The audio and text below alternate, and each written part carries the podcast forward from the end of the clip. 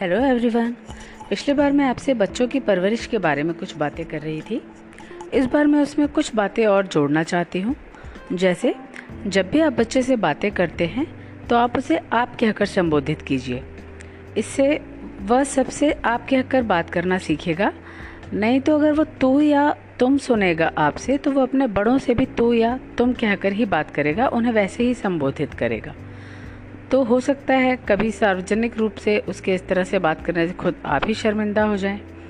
तो आप खुद थोड़ी सी मेहनत कीजिए और बच्चे से, एकदम बचपन से ही जब वो आप उससे बात करना शुरू करते हैं, तब आप उसे आप कहकर ही संबोधित कीजिए।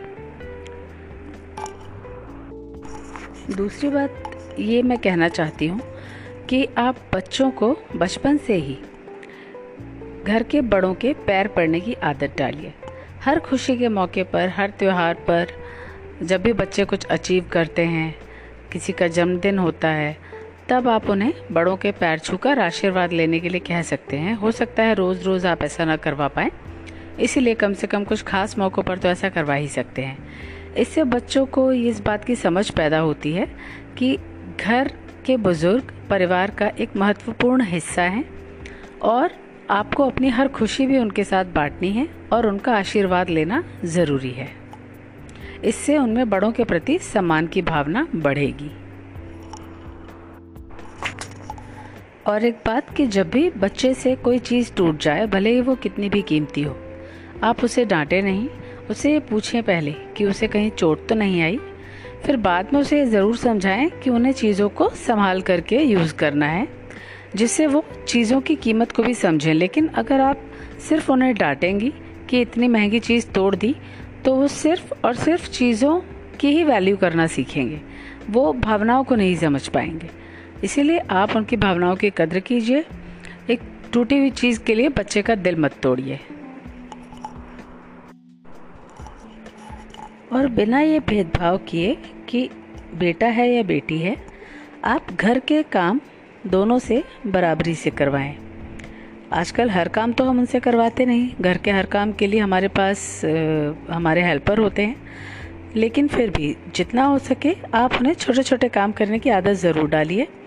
जिससे कभी अगर उन्हें ज़रूरत पड़ जाए, या फिर कभी जैसे बच्चे हॉस्टल जाते हैं, या किसी और के घर रहने जाते हैं तो वो उनकी भी हेल्प करवा पाएँ और ख़ुद, अपने लिए भी खुद काम कर पाएँ। ज़रूरी नहीं कि हर वक्त हमारे पास कोई ना कोई हेल्प हो।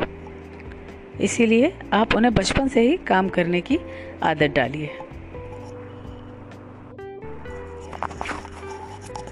जब भी बच्चा स्कूल से वापस आता है, आप अपने सारे काम छोड़कर उससे बातें कीजिए। सबसे पहले उससे पूछिए, उसका दिन कैसा रहा? उसे क्या बात अच्छी लगी, क्या बात बुरी लगी?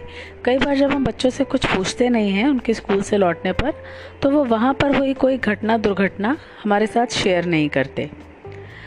कई बार वो सिर्फ़ पूछने पर ही हमें कुछ बताते हैं और कई बार तो बहुत ऐसी बातें निकल कर सामने आती हैं, जो अगर आपने नहीं पूछी होती तो पता नहीं उनका कैसा असर होता उसके दिमाग पर। इसीलिए बच्चों के साथ बातें करना बहुत ज़रूरी है। स्कूल की एक्टिविटीज़ के बारे में उनसे बातें कीजिए, उनकी पढ़ाई के बारे में उनसे बातें कीजिए, पर बहुत ज़्यादा प्रेशर मत डालिए। उन्हें इतना अनुशासित रखिए पहले से ही कि रोज़ उनको अपना होमवर्क समय पर खुद ही करना है रोज़ रोज़ आपको बोलने की ज़रूरत ना पड़े। और उन्हें पढ़ना किस तरीके से है? आप उनमें किस तरह से पढ़ाई की आदत डालना चाहते हैं? ये आप स्वयं निश्चित कर लीजिए और फिर उस तरह से बच्चों में आदत डालिए।